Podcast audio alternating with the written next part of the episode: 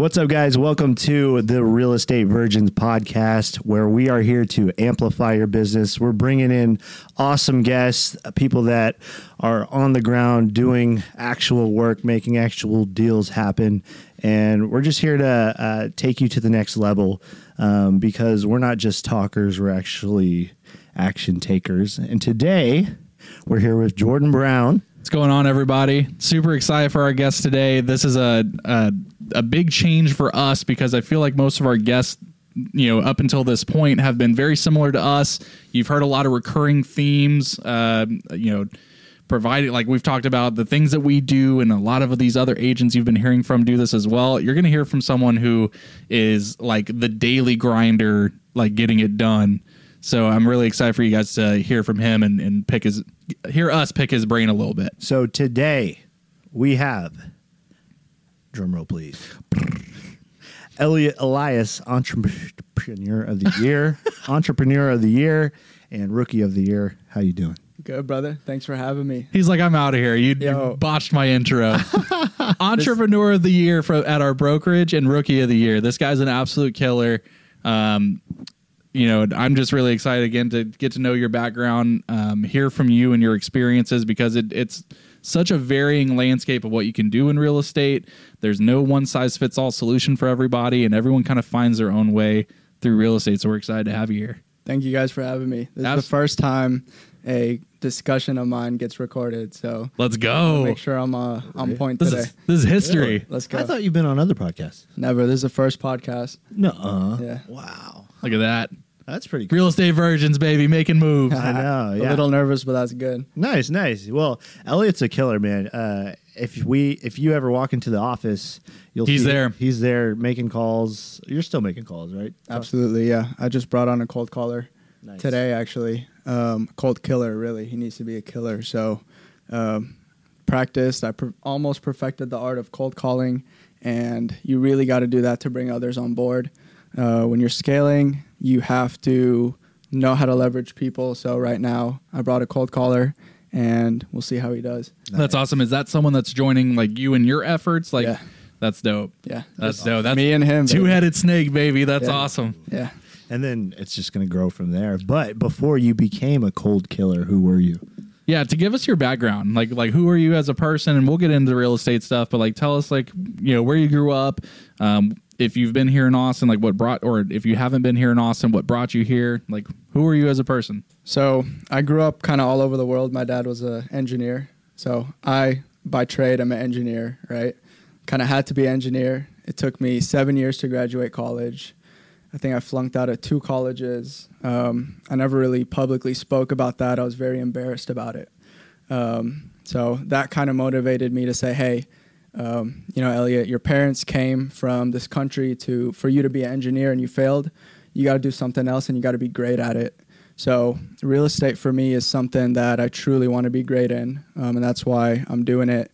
Um, but I grew up in Houston. I lived there for eight years. Before that, I was in Russia. Town. Hell yeah, Russia and Kuwait. So, oh, that's interesting. Yeah, I have a little bit of a background overseas, and um, so Tell us about that. What were you? What were your like? What were your ages when you were in uh, Russia and Kuwait? So when I was in Russia, I was there till eighth grade, and it was beautiful, right? You know, when you're the new kid in school, it's beautiful because everyone wants to be your friend, right? I moved to Russia. It's the same thing. I was there in ninth grade. It's the first time I ever drank or anything like that. so, uh, for those of you who don't know, water is cheaper in Russia or vodka is cheaper than water in Russia. That's crazy. So everyone was drinking over there, and beer is not even considered alcohol. It's like a soda. Wow. They got it in the uh, the apple juice boxes. So Russia was very weird. It was a strange experience. I came here to Houston, and um, I didn't fit in uh, automatically. Right, I was a little bit different. And how were you different? Uh, because you know, I feel like moving here to America, um, a lot of you guys. Uh, really, it was me too, but um, grew up with the same people. Mm. So it's weird when you see someone new come in, um, and you know those relationships are already cemented. So I kind of had to learn from scratch how to build relationships with people who are very used to being with each other, mm. which was actually a blessing because I learned how to kind of get into those circles. You know, Yeah. you know, I want to be friends with these with this group, right? I walk into high school, all I see is these people look cool. I'm gonna go hang out with them, right? So, I mean, I apply the same thing in my real estate every day. Just building rapport with people quickly, I guess. Yeah, High school, man. All the clicks. Oh my god. Dude, Remember, it's you had the cool kids too. We had the jocks, the nerds, the goths, the all that.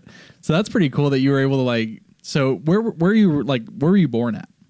Los Angeles. Really? Yeah. So so you man, you really like trekked all over. It was L.A. to to Russia to you've been all over the place. So that I bet that's been a very unique perspective shift for you to where you've gotten to see through a lot of different points in your lives, different lifestyles, um, different ways that people do business, how they conduct themselves. I bet that's been really beneficial for you. It has, man. I mean, just having that worldly experience is so key. I may not have seen how people do business in other places, but I know people's mannerisms, and it typically bleeds into how you do business. Mm. There's no better place to do business than in the U.S. People are ethical and they do things the right way for the most part. Uh, places like Lebanon, where I'm from, you know, it's a broken country, and it be, it bleeds into how you do business. So Dang. Yeah, so I would say um, you've probably what would you say was like your favorite place when you were growing up? Like you've you've experienced a few different, you know, cities and countries. Like would you say like let me let me rephrase that. Would you say you're in a really good spot now in Austin where you think that all those things, your life experiences are like culminating into this present right here and now is helping me? Absolutely. I think Austin is the best place to be in the US right now.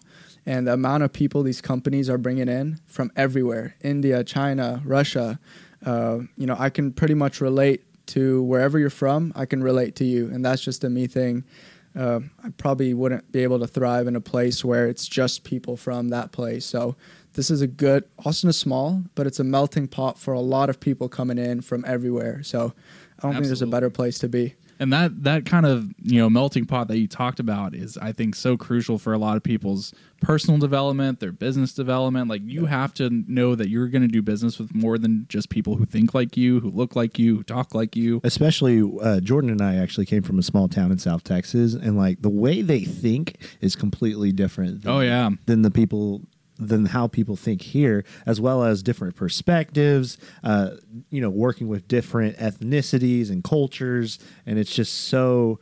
And, and like you said, it's a culmination of all that, and and it's uh, really cool to be a part of that. austin was so refreshing for me i know like like you and i lived in san antonio for a year granted that time of our lives was a lot different but man you want to talk about like challenging your views or like if you're in a in a small town like if we would have stayed in victoria i wouldn't have known anything other than victoria ever Yeah. and your your thoughts and your opinions aren't challenged they just get reinforced by the people who think the exact same way that you do Yep.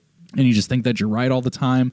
And moving to Austin really challenged me both like politically with um, a lot of a lot of different stuff. So I'm really thankful, you know, to have experienced that change. And I'm sure for you, just moving all over, like you you got a little bit of everything. Experienced a lot, yeah. It could be handicapping. Even if you're in a place like Austin, it could be handicapping if you don't go out of your way to meet these people. If you hang out with the two, same two, three people from your hometown, but you're in Austin, it's the same thing. Yep. Yeah. So you know, um, you know, just You- because you're here doesn't mean you can take advantage of it. Put Yeah. yourself out there. It's how I met you guys. You know what I mean? You guys are crushing it. You do things that are a little bit different than me, but I'm glad I have this relationship with you guys. Yeah. That's awesome. Networking is where it's at. Like Yeah. we're so big on networking, and if you're again, you got your same circle forever, that's it's not going to help you build your network. And you know, John John has said a quote. I, I can't remember who you got it from, so I'm not going to act like me or, or John are going to take credit for this. But your network is your net worth For sure. you know so like being able to and that that goes into all sorts of things when you're getting clients you got to have a big network when you're helping them when they need something Or have access to a big network. yes like if if someone reaches out and they're like hey like do you know someone who can help me with this yes i can make i'm the i'm the problem solver for you and that just reinforces that you're the expert Yeah. Well, Eliott, he's super creative when it comes to purchasing properties. You purchased how many houses? Uh, 16 so far. 16 houses Woo! last year? Uh, yeah, in eight months. Yes. Eight months. That's insane. And what's your That's goal? wild. What's your goal this year? Uh, 10k in cash flow. Got you. 10K in cash flow. Got you. Passive. Uh, um, so one cool thing is I'm sort of switching uh, gears a little bit. You'll find that I do that a lot.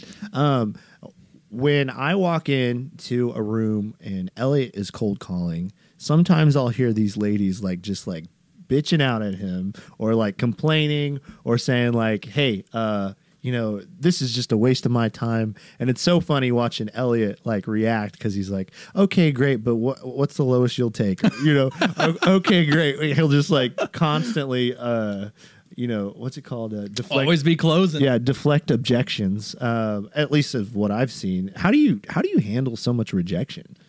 Well, I mean, it's not something I was good at initially. Oh, really? Right? Um, co- real estate really made me comfortable with it. And to me, they're not objections anymore. They're just another reason that I can hit that's a pain point. So, Gotcha. hey, I don't want to sell because uh, I don't want to sell this low. You know, I got 30K I need to pay for this next house. Great. You need 30K. Let's structure the deal in a way to where you do make 30K. And if you have a loan, we don't have to pay it off. You know, I don't want to get too into detail, but I really need to see what the situation looks like to help these people. Uh, I'm not help. I'm not here to try to get as low as possible. I'm here to help people as much as Yeah. possible. So And that's really cool because you're like creative, and a lot of agents that are listening to this podcast, they're thinking so three dimensional: buy, sell, lease, right? And and you coming on this podcast, you see things completely different than what most people do. Yeah, absolutely. I mean, I get if I don't get excuse my French shat on uh, like at least five times a day, it's a weird day. Really? Yeah, absolutely. Like I, like I have to now. Like if I'm not doing something real estate related, I gotta get shat on something else. that's funny. He's a glutton. He's a glutton for pain. I mean, it builds you. Like I like do things that are uncomfortable until it makes you comfortable, and then I chase the next thing. nice, yeah. You're like a masochist. Who do who do you look up to? Like people like that? Do you know? Do you? Yeah, is there anyone that like you are that you're trying to like mold what you do after? Anyone that inspired you to do what you're doing? I take a little bit from everyone. I think everyone has things they're really good at. Um, I don't. I can't think of anyone that I want to be completely. I do want to be myself at the end of the day, but someone I really look up to and I've recently connected with is Ari Rastegar. He's a developer here in Austin, and you know, we keep our conversations private. But one conversation I had was me going through this journey of real estate is uh, when you when you do it, you lose a lot of people in your life, and you get a lot of objections that way. Those are different objections, right? So he just he has a mindset where it's like so resilient and so strong. Like you lose people in your life, why? And move on. You know what I mean? Like, hey, this is the new Eliott. I'd love to introduce you to this Eliott. If not, we can talk about the old times maybe later. But you know, we, if we don't have anything to connect with right now, then I wish you the best of luck. Yeah. So I mean, It's all business. People are either with you or you know we can talk about that later. I'm I a hate- mindset guy, so he's a big mindset guy. Yeah. I hate time wasters and meetings that have no substance. Yeah. Yeah, you can tell like when you're at a, an appointment and they like keep wanting to talk about like I had this one listing and I swear I was there for like an hour and a half and the whole like presentation had been over for maybe you know it only took up about 30 minutes. So that last hour was just like them telling me about like they used to rodeo in in this place and this and that and you're like all right, cool. Like great. When can I get the photographers out here? yeah, Like, yeah, yeah. So we're all about giving value to agents and, and and investors and entrepreneurs. So when it comes to making deals happen, uh, do you mind sharing a little bit about how you make deals happen? Do you find how do you find leads? Your cold calling and uh, some. You know, we already talked about your goals, but Walk through like a typical day. Like what does a day in your shoes look like? A day in my shoes is I wake up at 5 a.m. I run two miles just to wake up. Uh, I go home, clear my emails, take a cold shower first. I try to get my mind right before I do anything because from 7 a.m. to basically 5 p.m., I'm lighting fires. In y'all's case, you're dealing with floods, but um, I'm lighting. we'll get into that. We'll get into that. I'm unlighting fires all day, every day. Uh, there's a lot of moving parts, and ultimately, I get the call. So, whether we're dumping things that need to be dumped at the house, or someone doesn't show up at a job site and we have an inspection that day, I'm getting those calls. So um, while I'm getting those calls, I try to lead gen as much as possible. And the way I do that is I call people who need to sell, not who want to sell. So what does that mean? It means calling probates. So if you don't know what a probate is, a probate is someone who's died and they have real estate attached to the house. So typically those people need to sell. The kids don't want to partner on the deal and rent it out or flip it, right? So I come in, I say, "Hey, I'll buy the deal from you." A foreclosure, I'm sure everyone knows what a foreclosure is. Or just anyone in distress, really. So that's what I target. That's how I can buy cheap property. I need to find distress. Distress doesn't always mean it's uh, distressed physically. There's situations that are distressed. So One thing that I took away from that that is a recurring theme is no matter what your approach is, lead gen is still important no matter what aspect of real estate you're focusing, you know, whatever you've got going on, you still have to lead gen. I got the same thing. Exactly. Like whether you're cold calling, whether you've got six deals going on right now, you got, you know, floods happening, you got people not showing up to job site, doesn't matter. You are still responsible for lead gen because what you do now is what you're going to have on your plate in the next 2 to 3 months. Yeah. always 24/7 even if it sucks you have to do it like I probably don't enjoy calling 8 hours a day anymore but if my cold caller were to say hey you know if he were to quit tomorrow I'm going to sit on that phone and call for 8 hours a day right you can never get too good to do the grunt work you know uh, you got to get dirty to look good so I think cold calling is like one of the best ways to get dirty you know you could go and pay for leads and stuff like that and uh, and cheat. But guess what? You're gonna get a lead. You're not gonna know how to convert him because you've never had com- tough conversations. And to our other point, you've never had people shit on you all day. Yeah. So Ricky Carruth is a is a YouTube uh, or I found him on YouTube. I'm sure he's not just there, but he's a, a real estate agent and broker, I believe, who he like coaches people on like how to get confident with cold calling. Do you have a ritual that you do before each call? Like I, I know with Ricky, I watched him do a two hour session the other day, and before every call, it doesn't matter if it's the first one or if it's the hundredth one, he's sitting there and he like he like pumps himself up and he like slaps himself in the face and he's like, "Let's go!" Like he just gets hyped for every call, and that's how he like deals with I guess the the rejection aspect, the um, the the mundane nature of the dialer and things like that. Do you do anything like Eliott, Eliott, uh, he does a cold shower before every call. That's a lot of showers. He just has this little cord that he presses just cold shower. what's that machine called in the science lab? Yeah, the the emergency wash. oh yeah, yeah, yeah. yeah. That's funny. Hilarious. No, I, I don't pump myself up anymore. I I'm more into the constant quality of things more than hyping myself up before every call. If I do that, I would just burn out very quickly. Yeah. So- I feel like it's more routine for you now. Absolutely. you don't have to hype yourself up. You know. Well, I guess the the other aspect to this is like I know like cold calling isn't per se for me. Like I was talking with Eliott that I did it for five years at AT and T. Every Tuesday we did the business blitz, and it was just two hours of just constant calling and like cold calling where these people have no idea why I'm calling. It's kind of the same situation, except instead of trying to like fix a solution, it was strictly I'm trying to sell you something, and so that sucked. yeah. how are you motivating yourself?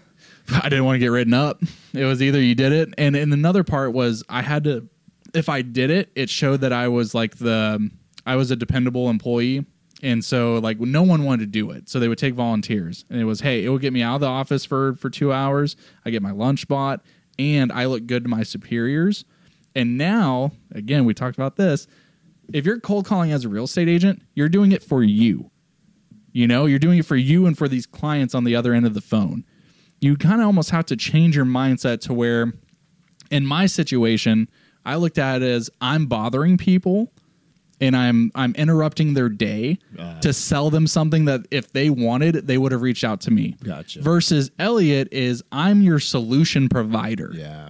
So what what pain points do you have with your real estate and how can I help? I w- actually want to get into that. Is like, what does that conversation look like? And if you don't mind, like actually going through that conversation, uh, when it when you get on the call with someone you don't know, but you know that they're probably need to sell their house. You want to do a role play? Yeah, let's do it. Okay. What's so? Let's say you're a foreclosure. Okay, foreclosure. And do you how much information do you know about me? I just know that I pulled your record from the county, and Okay. I know that you're foreclosing. Okay, cool. You ring. Ring, ring, ring. Hello? hey, is this John? Uh, yeah, this is John. John, the reason for this call, and look, I'm I'm typically pretty straightforward with my approach. Okay, I don't want to waste your time. I know you get a lot of calls like this, John, but the reason I'm calling is because I pull a list of foreclosures every month, and I noticed your property on the foreclosure list. Let me just ask you first of all, do you have a solution for it?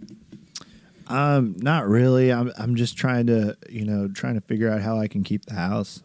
John, what would be your ideal solution? Well, either sell the house for what I want or keep it and just uh just live in it. Look, I'd love to help you out, and I'm an investor, okay? So I got to make money off the property. I'm not here to buy retail. I just want to plant a seed it in your head right now, okay? And I may not be the best buyer for you, uh, but tell me a little bit about the condition. Does it need any work? Yeah, it needs it needs some work, you know. Uh floors, uh roof is a little old and I haven't mowed the lawn in a while.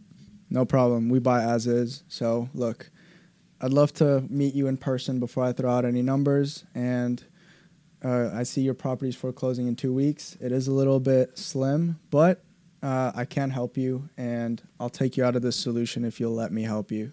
Uh, how would you save save me though if I'm I have my apparently it's supposed to foreclose in 2 weeks. So basically, you're foreclosing because you owe money to the bank. Gotcha. Let's just be straight up. You owe money to the bank, okay? And it sucks. I mean, unfortunately, you probably don't have any family that can pay that off. So I'll come in and I'll pay off that reinstatement, which Mhm. is the amount that is going to bring your loan current. Okay. So typically, I don't pay cash for your property. I would just pay off the reinstatement and then I would keep you up to date on your payments so that you don't have to foreclose. Look, I'll present all options to you. If I'm not the best option, I'm going to tell you. Okay. Cool. Boom. Love that. Uh, I a love few, that. It was a few things that I got from it was uh, that one, he wanted to try to provide a solution for me, and then two, he tried to set that appointment as soon as possible. Did Yep. you hear that? the urgency, the sense of urgency. You're closing in two weeks. I might be able to help you if we act quickly. There it is. Like Yeah. It And- can't sound salesy at all. Like it like and from my perspective, I'm calling a lot of these. Yeah. So look, if this guy doesn't want my help, I'm not going to waste my time trying yeah. to help. On you. to the next one. Yeah. Absolutely. Yeah. Do you find that whenever so you're calling probate and foreclosures, are those typically like your bread and butter? Like those are the lists that you're calling? Yeah, my my bread and butter is driving for dollars and just driving around and looking at the most banged up house I can find and just knocking on their door. And you know, just be like, "Hey, would you consider selling?" They'd be like, "Why do you ask?" In my head, I'm like, "Dude, you've got like because your house looks like shit. literally it looks like it looks like shit, right?" So, you know, j- those are typically the best deals for me. And a- But and a lot of times, if they own the property, sorry to interrupt, I'm bad at that. A lot of times, if they own the property and it needs a lot of work, and you're like, dude, I can get you some money, you know, mm-hmm. and a lot of times that money is more than what they probably are used to. Know? Yeah, one thing I took away on my previous team, um, the team lead had a listing, and it was a potential foreclosure property. And even though like she wasn't an investor, so like her approach was not to either buy it or flip it or whatever, even though that could totally be an option. She a lot of people who are heading to foreclosure may not even know that they can just sell the thing. So if you're not getting it as an investor, you're still a real estate agent. You can still list that property. Yeah. So there's so many options where it's like, hey, like if you're dealing with someone who is not not necessarily combative, but if they know, like, you know, hey, like I know I'm in foreclosure, but like I know what the house is worth. Like I'm not trying to let go for for super discounts or whatever. It's like, okay, cool. Like, have you ever thought about listing the property? and that's and- a solution I bring as well. I mean, you know, that's why I have my license so that I can provide that solution. Yeah. And and if you're not able to provide that solution, you're leaving money on the table. Absolutely. You know. Being licensed, I don't care what people say. I don't care if they say it's a liability. If you want to be an investor, I think you should get licensed Why? because you have first of all you have access to the MLS. Okay. Right? I don't have to hit up my realtor 3 Mhm. 4 times a day for access. I can make I make 100 offers a week, okay? Find one realtor that will make 100 offers a week for me. Nope. Not gonna happen. It's not going to happen, right? So I can leverage my license to its fullest capabilities, and I'll make it back in one deal. All the yearly fees and all that stuff, I'll make it back in one deal. So, you know, realtors are held to a higher standard, right? Yep. Everyone should be ethical, anyways, Mhm. when they're doing when they're buying real estate. What were you doing before real estate? I'm curious, like what your first job was, and then like what the transition was from whatever you were doing to real estate is what I'm interested in right now. So it wasn't my first job, but what I was doing before was civil engineering, and it's you know it's what I went to school for. It's what everyone in my family does. It's all I knew, right? So I worked a civil engineering job for about a year. Actually, my one year anniversary for quitting is going to be April fifteenth. That's awesome. Right, Congratulations. Wow. Thank you. I quit that day. It was the scariest day of my life. Looking back now, I'm like, God, dude, that's the best thing I ever did. Right? I didn't have a plan. I didn't save up money. I just quit my job. And if I can't bet on myself, I cannot bet on anyone. So, you know, that job was terrible, not because of the company, not because of anything else other than uh, me not being able to orchestrate my day and orchestrate my success drains me. So even if I'm failing and I'm I have my destiny in my hands, meaning, you know, and a lot of realtors they get their license, no one holds their hand, people hate it. I love that, right? Um, me not being able to control my destiny drained me, Mm. and mentally I was not there. You know, uh, you can fall into depression, things like that. I'd rather be broke and doing not what I love, but having my destiny in my own hands. So I think real estate's the best. I love that. I agree. It's it's same kind of similar situation. My my one year anniversary was November for leaving AT and T, and like you said, scariest day Last was November. yeah is No way. yeah. So me sitting there going, I have this cushy like corporate ladder job that I fucking hate. and it's like I would rather do the risky business of real estate of of not, trading the security for like this mental awakening where it's like I can I control how hard I want to work today. I control what kind of like production that I'm having. Cuz if you don't have business, you pick up the phone, you may have just m- made a whole year salary Yep. from one week of calling or one day of calling like and, and that possibility is exciting. Yeah. So not you know Do, do you think that quitting on a whim helped you push you and put your back against the wall so that you could actually be successful? Absolutely. I I told everyone I quit. Everyone in my family, everyone said, "Eliott, you're a fucking idiot."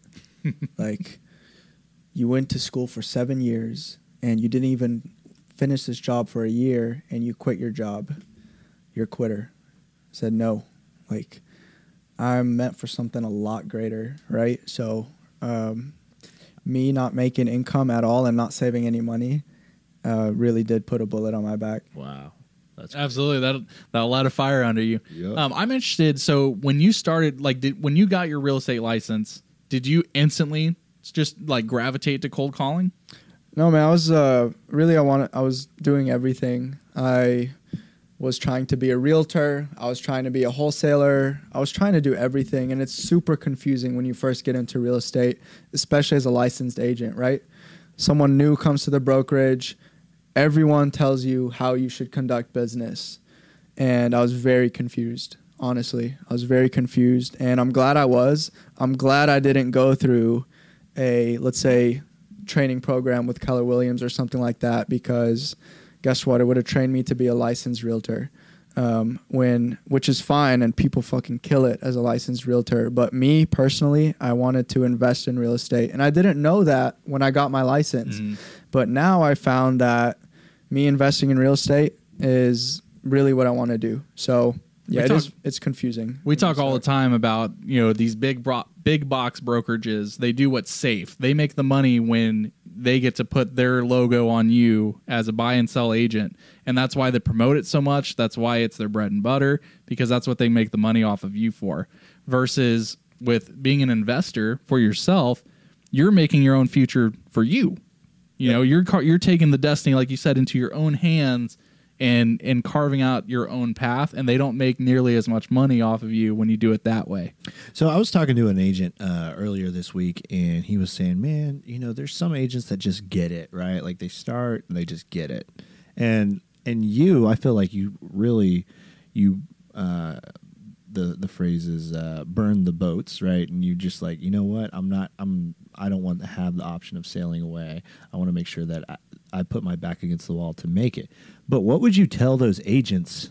that actually do need a little more guidance, you know? Because I feel like you you had like no option, you know, and, and as well as you didn't feel comfortable with someone else having control over your day. Right. I would tell that agent to, and I'm someone who I'm not going to motivate you to do something. I'm going to break it down and see what the actual issue is.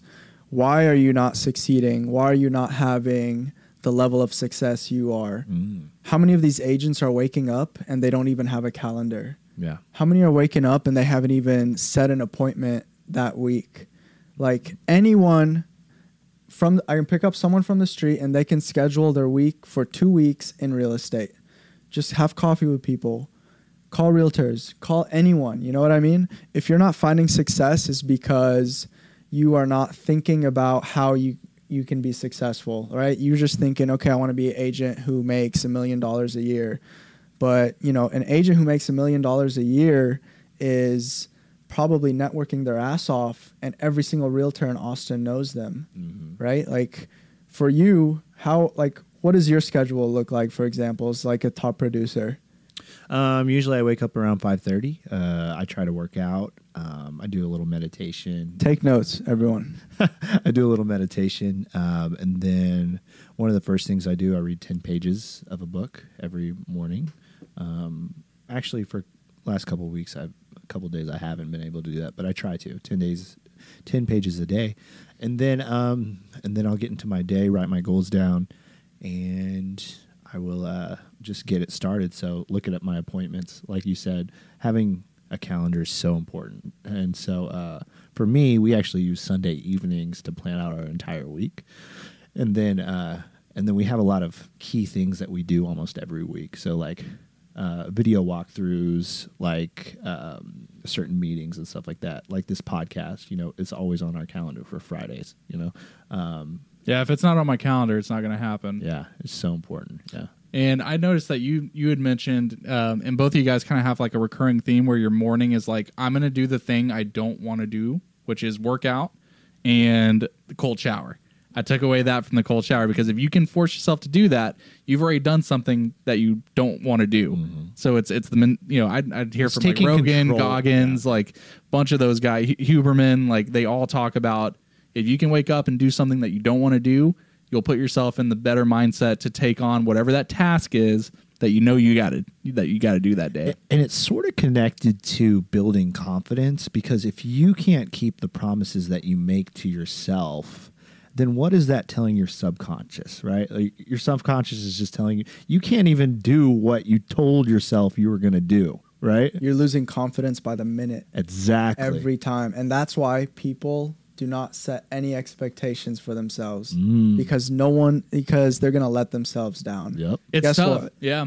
Dude, if I'm, you know, I used to be, I used to tell everyone what I was going to do so I can be held accountable.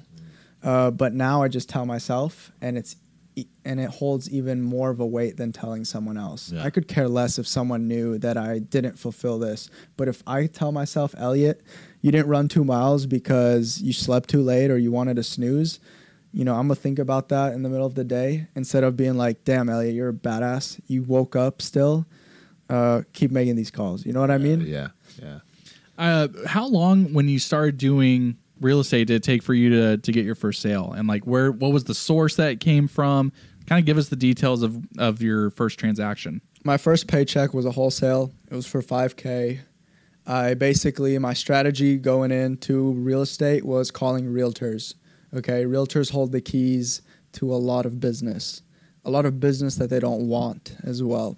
So I was calling realtors who had listings who were probably on the market for way too long or distressed listings, right? And mind you, I got in at a great time in real estate, multiple offers. I couldn't even get a realtor on the phone at that time. And it was terrible. I was like, how does anyone do business like this? Like, people don't even answer my emails. Now it's a lot different, right? Right. Everyone returns your calls. Everyone writes those emails. Follow ups, everything. right? Everyone is now on point where they weren't for the last two and a half years. and I'm glad I got in at that point because I got to see how crazy the market was.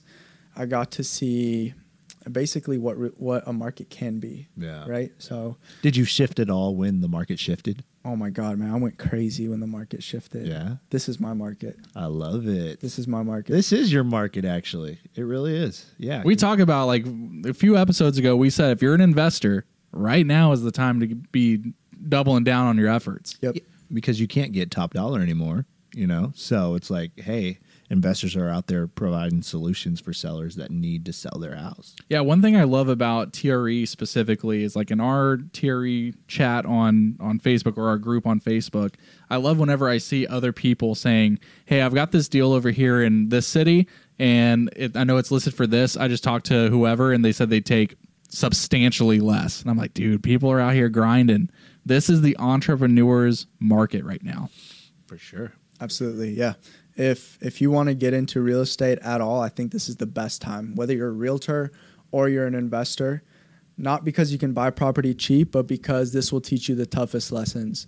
If you want to be a wholesaler and you put a property under contract, it was easy to sell it before. Now you got to put in the work. Like the the week will fail, but if you put in the work and you're consistent right? The turtle always wins. If you're consistent in this market you will win. A lot hmm. i think there was a stat like how many realtors dropped off in austin? I think it was like 30% or something. A lot, a lot of people didn't pay their dues. Yeah. It's it it's not shocking. There- it's not easy to be a realtor anymore. There- There's not just your listing selling over the weekend No. for buku's amount of money. It's like you got to work to sell a house now. And for agents that don't know what dues are, we have association dues that we have to pay, what, quarterly? Yeah, every quarter. I think it's due actually today, if I'm not mistaken. Mhm. It sure is. Yeah. they raised it Oh, they raised it by did? 20 bucks No. And they they barely even fight for us. I'm not going to lie. I never mind. I didn't say that. We're gonna get shut down. I Thanks, know, John. right? Thanks, John. I know, I know. Um, okay, so I, I'm going to steal one of Jordan's questions, but uh, if you were to start over, right, with all the knowledge that you know now, um, what would you have changed when you first started in real estate? Like if you could go back in time and you met Eliott from when you first got your license, what would you tell him? Give me like your biggest takeaway that you've gotten. nothing if i were to start again i would do everything the same okay, every single lesson that i learned has brought me to a point where i am today Mm. I could go back and say, look, damn, Eliott, uh, if you started a year ago and you had this clear vision a year ago, you would have went crazy. Um, that Eliott probably would be at 100 properties right now, but that Eliott would not know how anything else works, right? So I knew how the realtor game works. I knew how the wholesaler game works. I knew I educated myself on everything. So now, instead of just being a one tracked investor, I've done everything. I've failed in everything.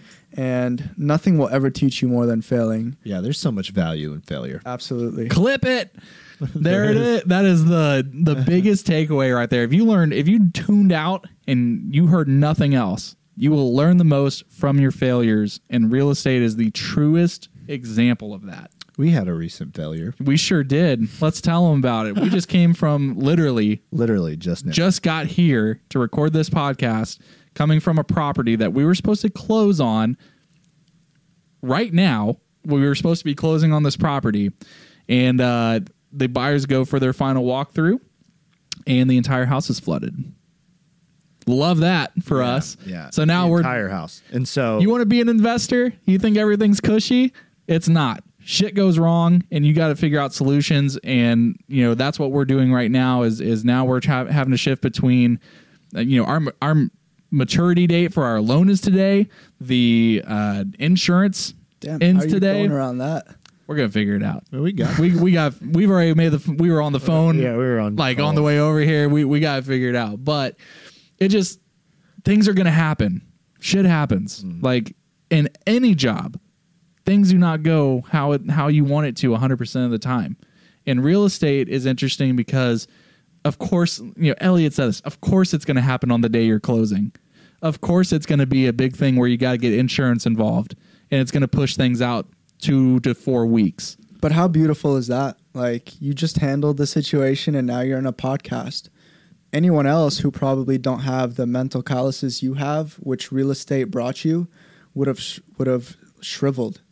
Exactly. And now it's not even in in addition to that, you now know like for next time. Like if something happens, hey, I've been in this situation before. Let's not panic. So let me ask you, out. what would you have changed? Uh, in this situation, I'm going to take the Eliott answer. I wouldn't have changed a thing. Oh See, God. the biggest failure. He wouldn't have changed it. I would have checked up on the property a little more.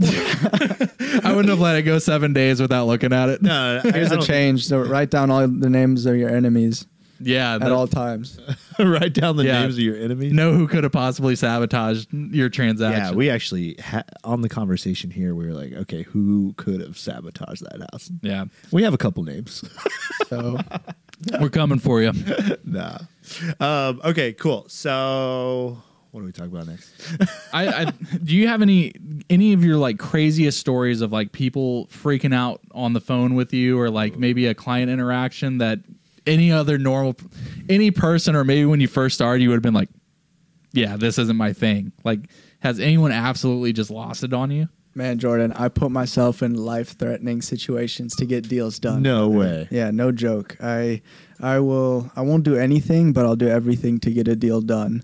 And it's because others won't. So, I mean, dude, I've been chased by pit bulls.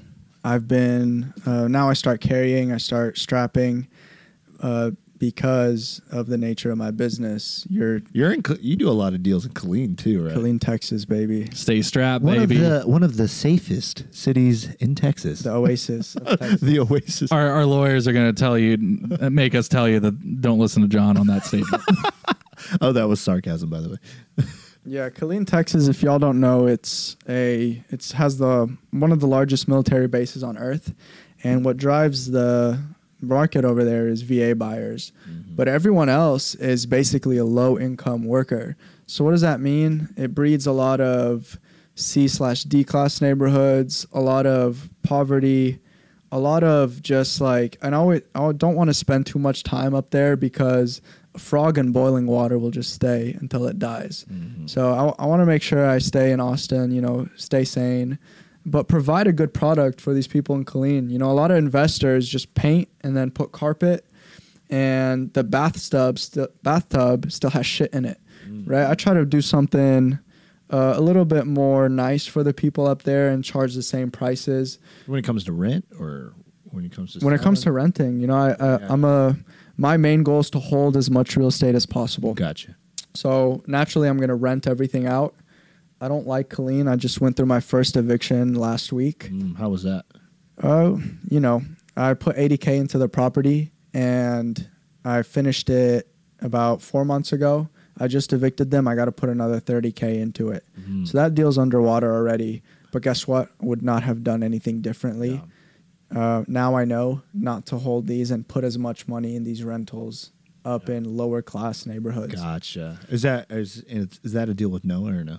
No, No. Okay, I gotcha. that's my deal. Nice, Yeah. nice. all these are such like good valuable like tips for investors like and you you listening right now you may not even consider yourself as an investor i guarantee at some point you're going to sit there and go oh, what if i bought my own property Or there's going to be an opportunity that you have that you should absolutely take advantage of. And the thing is, is like, yeah, this podcast we're being super transparent because like people look at us and like, oh, it must be nice, or like, wow, he's always doing this or he's always doing that. When in reality, like we're going through the fire, actually going through difficult situations and in my opinion, like the biggest uh, solution makers are the ones that are going to succeed the most. You know?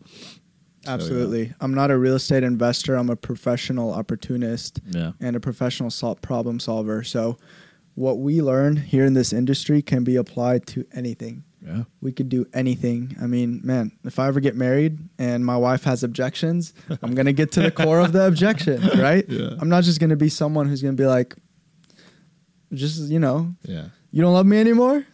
I'll leave. Like, Tell- why did you leave? Tell me why you don't love me anymore. No, man, it, it's so beautiful, and you know, you know, real estate teaches you so much about just life. Period. So, you know, it even if you don't love real estate, I think everyone should get into it, uh, just because it teaches you really tough lessons. Yeah, and I love that there's also a lot of opportunities where, you know, we've talked about everyone having a different avenue and I think that the realtor with options, like if, if you if your bread and butter is buying and selling, which I would say is, is kind of like my like that's more what I focus on is buy, sell, and I dabble a little bit in investing. So if you're someone like me and you're at a listing appointment and you come across this opportunity that's just like a golden investment opportunity, you need to be well equipped enough to be able to have that conversation and possibly convert that into a property of your own versus just listing, right? John and I have talked about, you know, you could wholesale a property if it's the best solution for them. You could flip it if it's the best solution for them. You could list it if it's the best for them. But knowing what those options are and being creative with those those solutions for the, for your clients' problems opens up a world of opportunities that you may not have known existed. Hundred percent. Yeah. hmm Um, man, I had a question. I completely forgot. Sorry, I was rambling. I know. You're I like that though. That was sick. Sick. Oh, all three of us are in this this group, a part of our brokerage called the Elite Entrepreneurs. Uh, unfortunately, we missed you at the meeting. My bad. But uh, one of the things that you brought up, which is really cool, is that you're wanting to do a charity. Are we allowed to talk about that, or Sure. Yeah. He's Um, like, "Well, you outed it already." So I know, I know. Now, now I got to do it. Yeah. But like I said, there's no bigger bullet I put than on myself. So let's talk yeah, about yeah. it. So, um, so you you have a big goal about starting a charity, um, and why is that? It's so to be more specific about this charity, it's more so for the mentally handicapped community.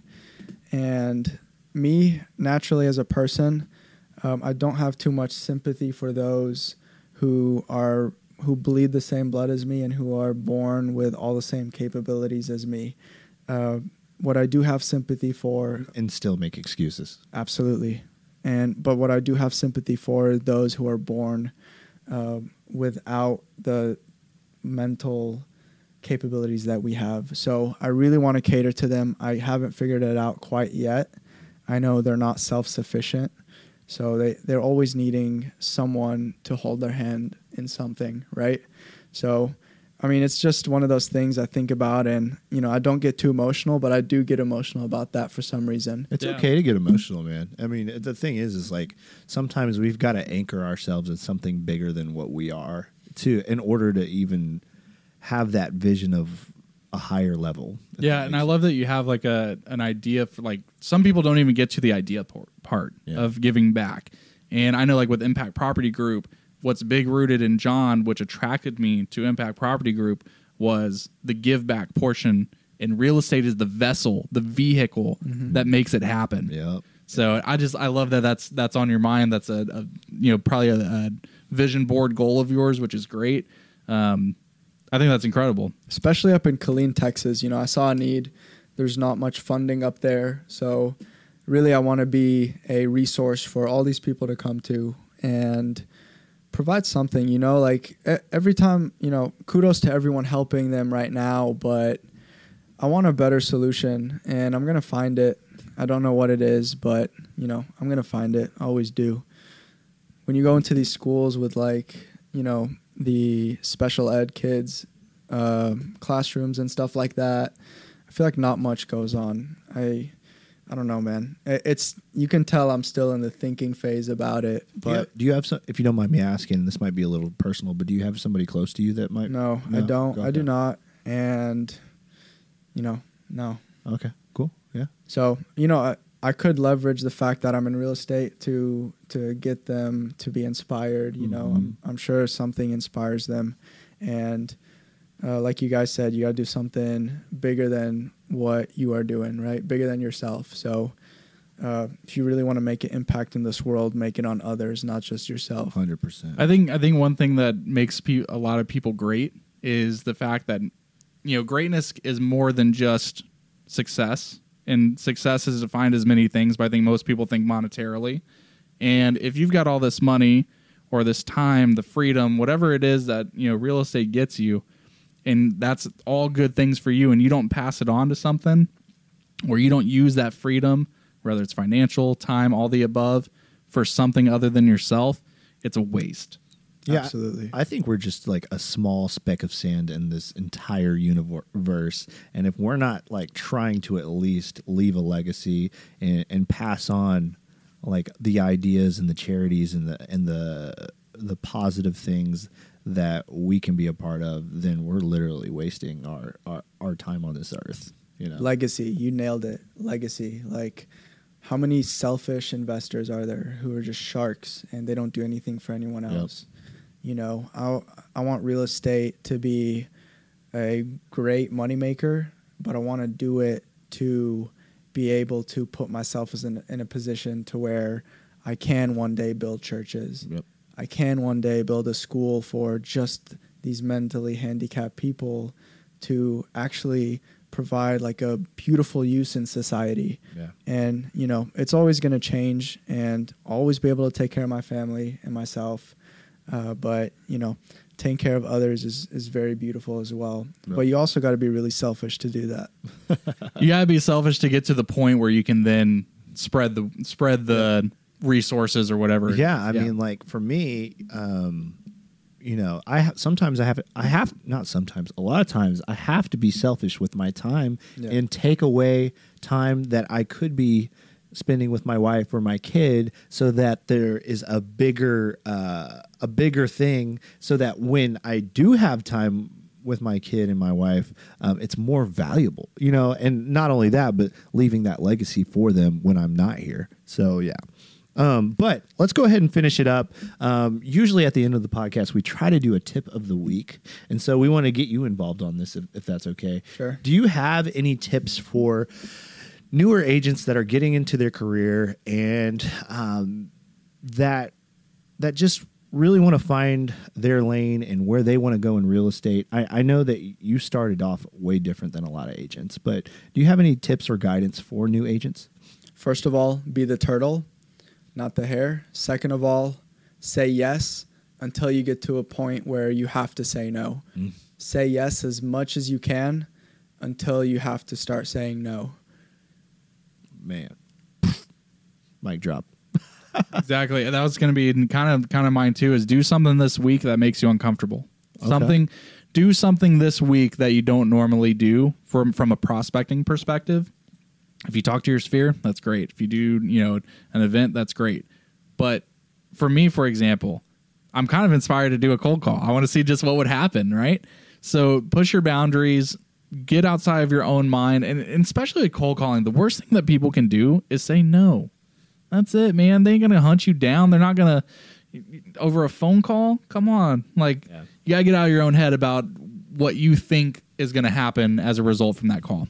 And my tip of the week is uh, just the importance of leverage. And sometimes, like, we aren't the best at everything, but we are good at certain things. And so, when you can leverage other people's specialties, what they're good at, um, and then and leverages input versus output, right? So, like, how much do you put input, and how much are you getting out of it? And so, for for me, when I first started in real estate, there were so many things that I didn't know how to do that I probably should have hired someone to do.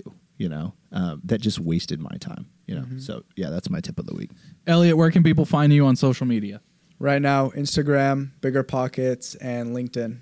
I'm working on my social media presence right now. This will help for sure. Perfect. Do you have a do you have a certain handle for your Instagram? Like Yeah. what's your Instagram is Eliott Elias. Eliott with one L, two T's. Elias, E L I A S. If you look my name up in Google, you'll find Elias Holdings. That's my company. That's where we're going to buy the most real estate on earth. You can quote me right now. You can check back in me with me in five years. Let's get I it. believe it. It's gonna get it. happen. Let's do it. Awesome. Awesome. John, Instagram. At John Michael Perez, just got verified. Yeah.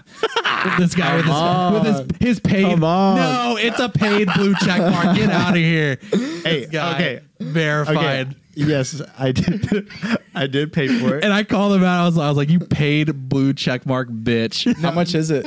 It's fourteen ninety nine a month. But the thing is, is that You get direct support, which is cool because I've seen John get hacked and like his accounts like when when it's your lead source. Thanks for taking my glory. Yeah, for sure. No- yeah, John, like I've seen when you got hacked and it was a big deal because like that's social media is where a lot of our content's put out. It's where lead generation comes from, so it's important. I get it. I just I'm, I get why you have a blue check mark. Well, yeah. So actually, recently, uh, another agent got hacked, and he gets tons of leads from Facebook and Instagram. And I was like, dude, you should get a verification because it's only fourteen ninety nine a month, and that's sort of like an insurance policy, so that if you ever do get hacked, now you have direct human support. Because if you've ever got hacked on any of those social media accounts, it is literally hell to get your account. It's back. awful. Do what you can to like two factor authenticate.